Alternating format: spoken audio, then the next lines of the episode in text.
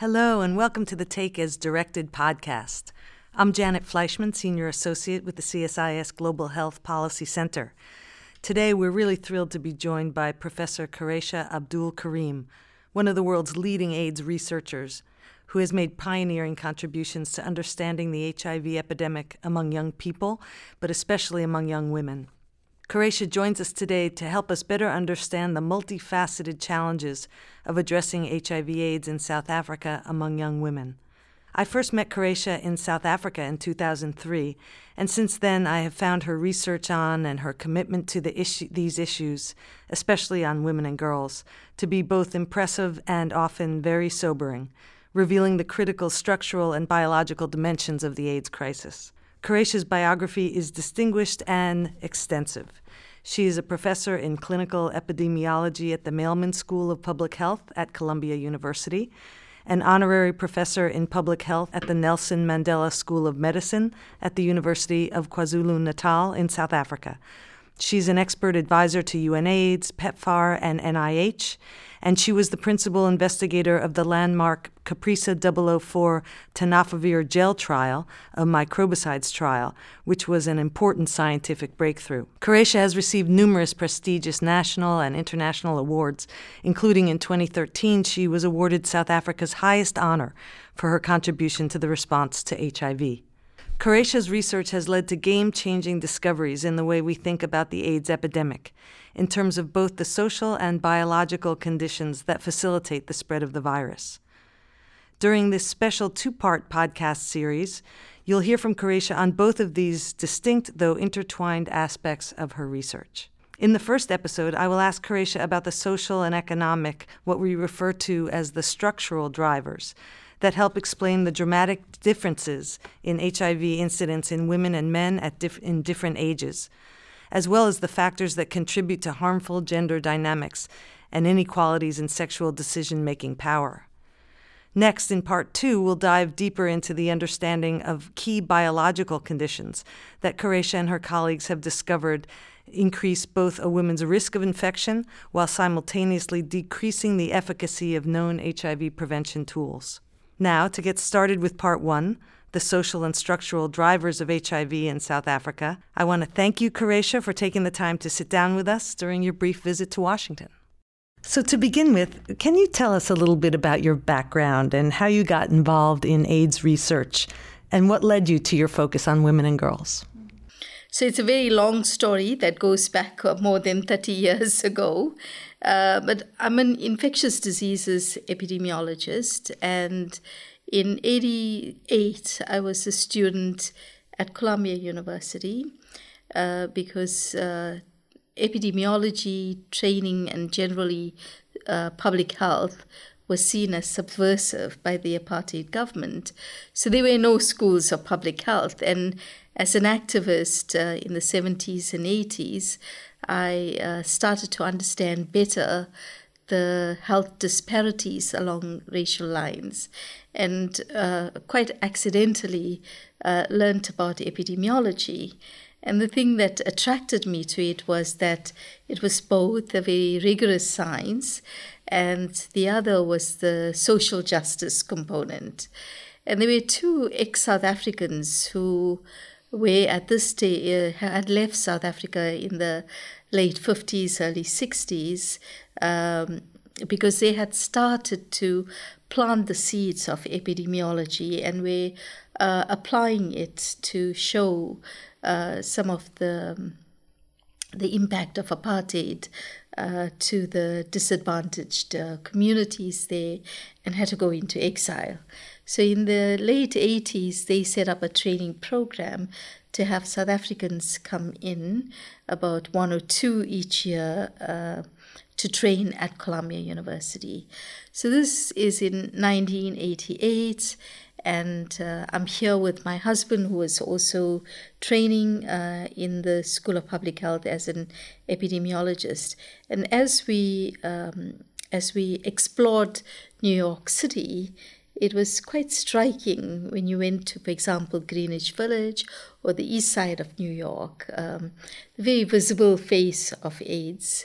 and then you go to Harlem and you go to Bronx, and just the different ways that H I V was spreading in the city. And uh, during the year we were here, we had many presentations from a variety of people, including the co-discoverers of H I V, um, the dissidents at that stage. And, and uh, there was so much that we kept getting, um, you know, in seminars, in workshops, in the classes about this devastating epidemic unfolding. And uh, and we also had people come from Africa, and I started to uh, wonder, why is it we we're not seeing AIDS in South Africa as was being experienced uh, in the rest of Africa? And the thing is, when the first reported cases of AIDS was made in the U S in the early eighties, uh, we did see Uh, a few, some cases of H I V in men who have sex with men, and also in hemophiliacs who had uh, received uh, unscreened blood and blood products. So on my return to South Africa, I uh, wanted to look at how can I give back from that privilege and opportunity I had of training uh, in the U S, what would the best application be? And as I spoke to my friends who worked in the blood transfusion services, they started to share with me, because by then every unit of blood was being screened for H I V, that there is a generalized epidemic that's emerging. In other words, this was no longer an epidemic in M S M populations. They were seeing infection in the general population of blood donors. So I did the first population-based uh, survey in northern KwaZulu-Natal in nineteen ninety. And um, what the survey showed was that the prevalence of infection was less than one percent, and two, that women had four times more infection than men. And when I did the age and sex disaggregated analysis, I found this very sharp difference of women acquiring infection uh, in their late teens and about five to seven years earlier than men. So that was it. I mean, I didn't set out to study young women or H I V in women, but those were striking data. I did two more uh, surveys in this um population in nineteen ninety-one and ninety-two, and that uh, didn't change the basic uh, characteristics of what I was seeing in terms of age-sex differences. It uh, the alarming thing was the um, almost doubling of the infection within twelve months. So what I started to see, um, you know, on the brink of establishment of democracy in South Africa. This is, you know, unbanning of the extra parliamentary parties, the negotiated settlement dis- deliberations are going on. And at the same time as all of this was going on, we had exiles from country, who uh, people were in exile in Africa, in other parts of the world, coming back. And all, in all this optimism and hope of democracy, you had this rapid spread of H I V taking place. So it was quite a challenge, because um, we couldn't wait for democracy. We um, had to start to respond to this epidemic.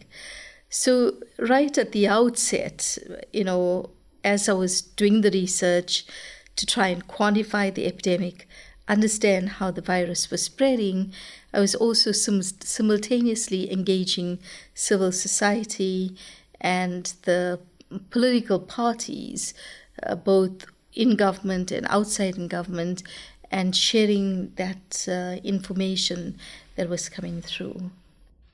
Maybe you can jump forward and give our listeners a sense of what the epidemic looks like now, particularly in KwaZulu-Natal, where you work, yes. More broadly in South Africa and Southern and Eastern Africa, in terms of the prevalence among adolescent girls and young women and the devastation that it's causing? What are the numbers? What does it look like?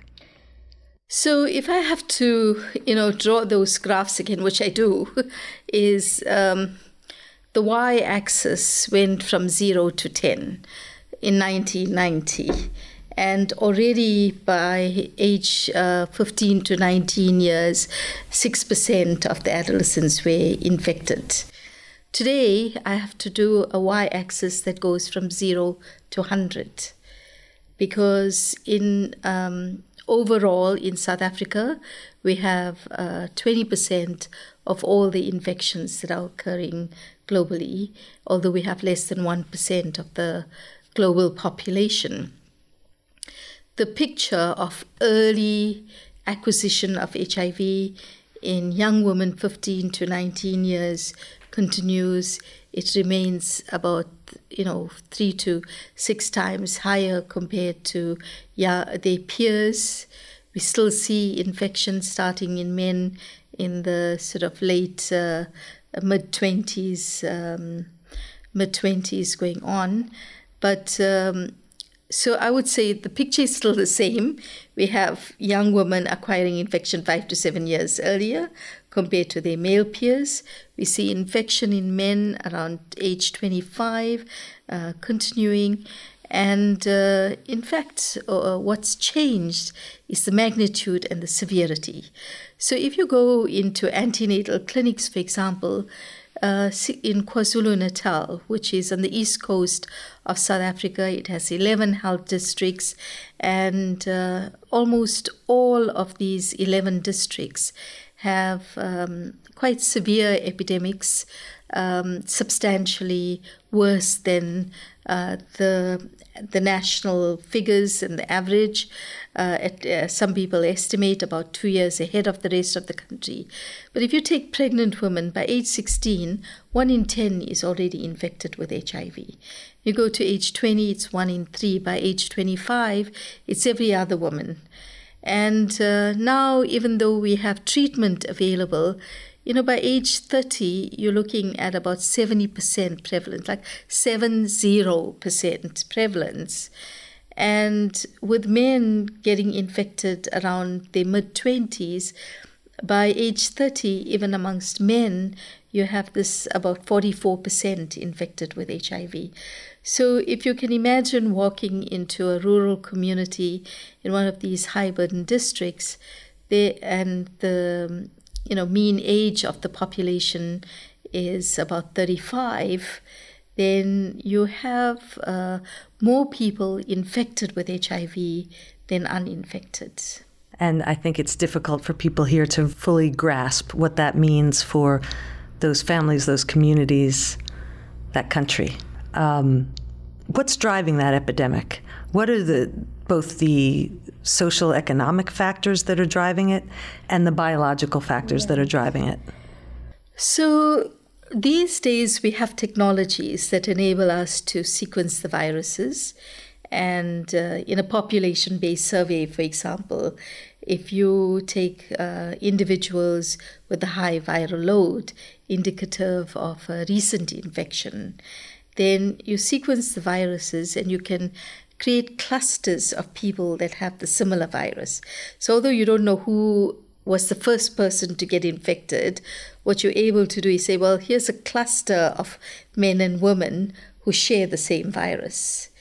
And uh, we sequenced um, about one and a half thousand individuals with this very high viral load. And what we've been able to do is generate a schematic that I think has been really informative in understanding the spread of H I V in these communities, where you have an unprecedented high H I V prevalence, but continue to see high incidence rates. And it goes back to that nineteen ninety observation of young women getting infected five to seven years earlier than men. But now we understand in a much more granular and nuanced way exactly how that's happening.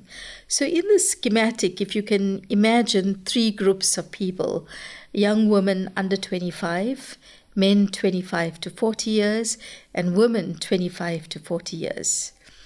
And if we compare the viral sequences that are there, what we find is that young women are getting infected with H I V from men who are five or more years older than them. So these men are in this twenty-five to forty year age group.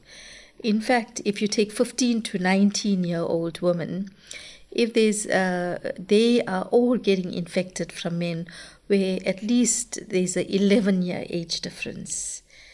And once you get to women twenty-five to forty, you find that they're getting, the age difference is just about one point one years.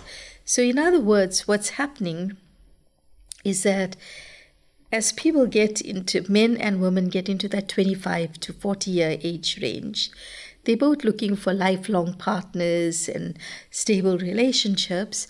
And if we only had that, if we only had twenty-five to forty year old women having sex with twenty-five to forty year old men, this epidemic will die a natural death. But what's happening is about forty percent of the men twenty-five to forty years are also having sex with women under the age of twenty-five.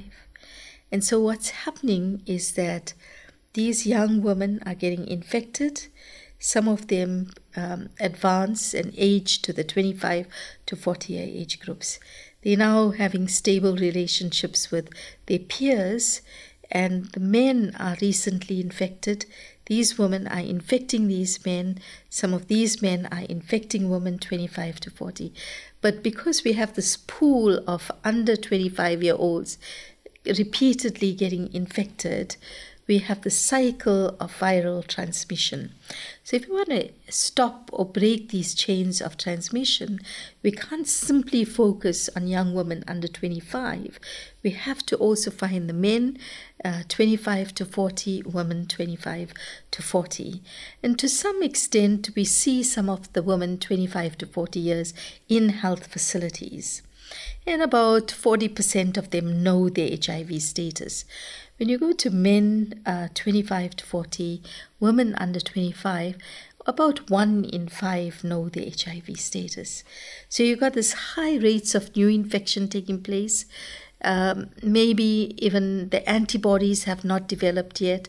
So if they have a test, a regular antibody test, they may not even show up positive. But in the meantime, this is where a lot of the new infections are coming in and continuing to spread. And maybe you could tell us a little bit about the that term that one hears in South Africa about blessers. Mm. What does that mean, and how does that fit in with this pattern of transmission? Mm. So I'm not even sure where the term blessers actually arise from, but I would not do something so flattering to call them blessers. But uh, what we're learning is that these uh, relationships that young women are having with older men uh, tend to have some kind of transactional component to that. So some of it is the seduction of being desired by an older man. Some of it is that these older men have resources. And um, and the sort of one extreme form is uh, these young women who would um, uh, like to have a cell phone and airtime and wear a particular brand of jeans or travel or eat out and have good meals, is they come from very poor backgrounds and they see, oh, if I can use my body to leverage some of these resources. So I think um, there was a dating app uh, where some uh, some of uh, some people describe this relationship as, if you have this older man in your life, it comes with all these blessings. And so this was the blesser thing. I know Minister of Health, and I personally actually don't um, really like this terminology because it kind of reinforces something that's quite negative in a positive way. And uh, in my conversations with uh, community members, for example, community leaders, uh, one of the things I do is when I show the data is, is this like an acceptable norm in this community? And you, um, and without fail, they say, no, we really do not think this is appropriate behavior.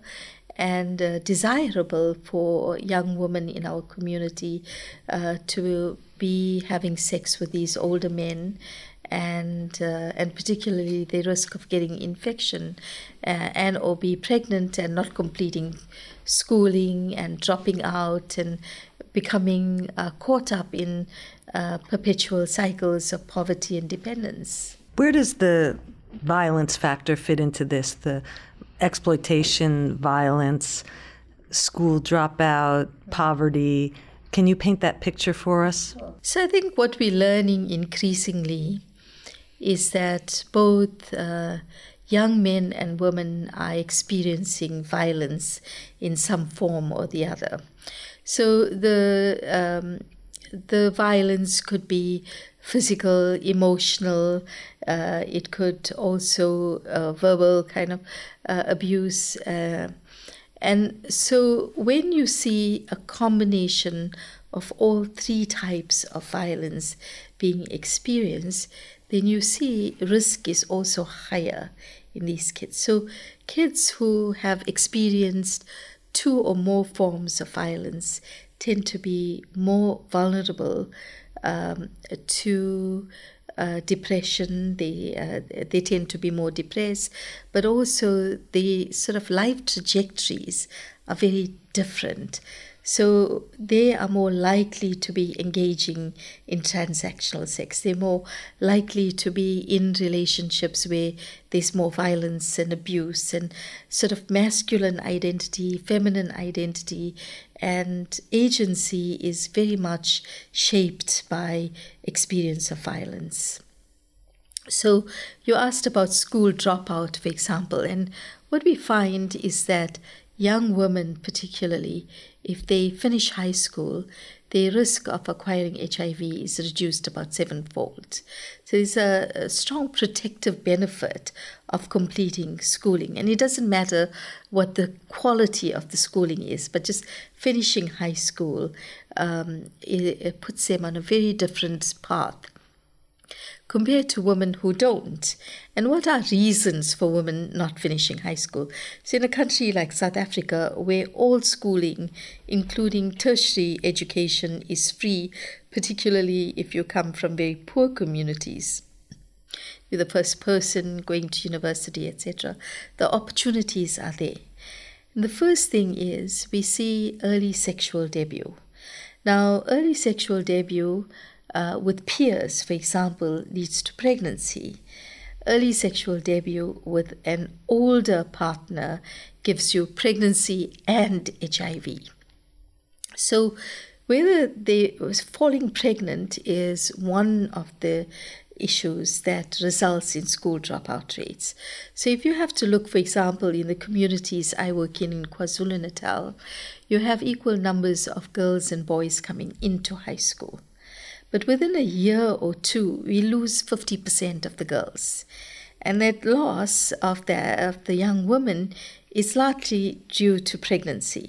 So some have pregnant, uh, are pregnant, some are pregnant and H I V infected, but the school dropout rate is very high. And although they can come back to school, they just now, that person who made them pregnant has disappeared and they're having to look after themselves and their baby. So it's very unlikely for them to come back. And um, of that original cohort that starts off uh, equally in high school, less than twenty percent finish high school. So all the economic opportunities are different. Uh, they're having to take on responsibilities as ad- adults before the cognitive uh, ability for independent and autonomous decision-making has been established, et cetera. So all very closely intertwined. This is such an interesting and important moment for the kind of work you've been doing, uh, and the new attention that has been associated with the PEPFAR DREAMS program, South Africa's She Conquers program. Can you describe for us a little bit about the impact of DREAMS in South Africa, some of the new data that has come out, as well as the South African government's response in She Conquers and how that connects with DREAMS. So I think both are very important initiatives, and uh, you know, uh, both are trying to keep young girls in school H I V-free, uh, not having children when they're children, and uh, those are all uh, part of uh, recognizing that, uh, you know, girls who complete high school have a very different, not just the women, but their families also fare a lot better. So many, many years ago in the eighties, there was a so intervention called G O B I F F F, and part of that was, you know, all the indicators we needed to to move people from uh, sort of low uh, income type characteristics to middle income characteristics and have the population having better health and better health outcomes. And the F F F was really, uh, most of that was about the importance of education in women. So it fits in very well with well-established evidence in terms of the importance of um, educated women in society for societal transformation.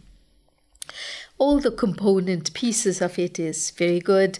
And uh, She Conquers also, you know, takes from the constitution in South Africa the importance of women. You know, we're unique in having about forty percent of our politicians uh, are women, and there's lots of opportunity, equal opportunities. But the constitution, the policies, et cetera, are not getting translated on the ground. And so both DREAMS and She Conquers is really centrally about recognizing the importance of young women's vulnerability and how we need to have specific interventions to move that forward. I would add that a shortcoming, I think, in these programs is exclusion of young men in the program. So the fact that we have a lot of female-headed households, uh, that young men are growing up without male role models, without father figures, and uh, so uh, how do they create um, their identity and what is masculinity, et cetera. So this period where even though young women are already at very high risk of acquiring infection and young men are not, is the opportunity, because those same young men in a few years are going to be those young men twenty-five to forty years. So we have to start some way in terms of bridging these gender power disparities that really underlie some of these differences that we're seeing in terms, uh, because H I V is just a mirror of the divergence that we're starting to see in society once women reach the age of secondary sexual development. And that if we want to alter that, the H I V, fertility control, uh, opportunities to start th- promoting preventive, promotive health, thinking about schooling and autonomy and empowerment are all part of that. And combining these efforts for both young girls and young boys, I think will uh, will do a lot in terms of uh, even uh, adding some synergy to the DREAMS and She Conquers initiatives. So we've talked a lot about the challenges. And in closing, where do you see the most promise, the most hope in addressing the challenges of young women, young people, and H I V in Africa? So I think uh, uh, I think we have at least the beginnings of what we need to um, enable us to even consider, conceive, uh, imagine an AIDS-free generation. Uh, and now it's up to us in terms of how we use it and uh, how we target our efforts and uh, ensure in the process, by getting young people to also own this challenge, that uh, we can realize that vision of an AIDS-free generation. Thanks, Quarraisha. And thank you all for joining us for today's episode of our Take as Directed podcast and part one of our conversation with Professor Quarraisha Abdool Karim on her work and the challenges to addressing H I V among women in South Africa. We'll be back next week with part two of this discussion, where we'll dive into some of Quarraisha's recent work to discover key biological conditions that enhance our understanding of what is fueling H I V acquisition in young women. As always, we invite you to subscribe to Take as Directed so you never miss our latest episode, and you can be sure to catch part two of our talk with Quarraisha. For more information on our upcoming events and recent publications, please visit the C S I S dot org Global Health Policy Center program page.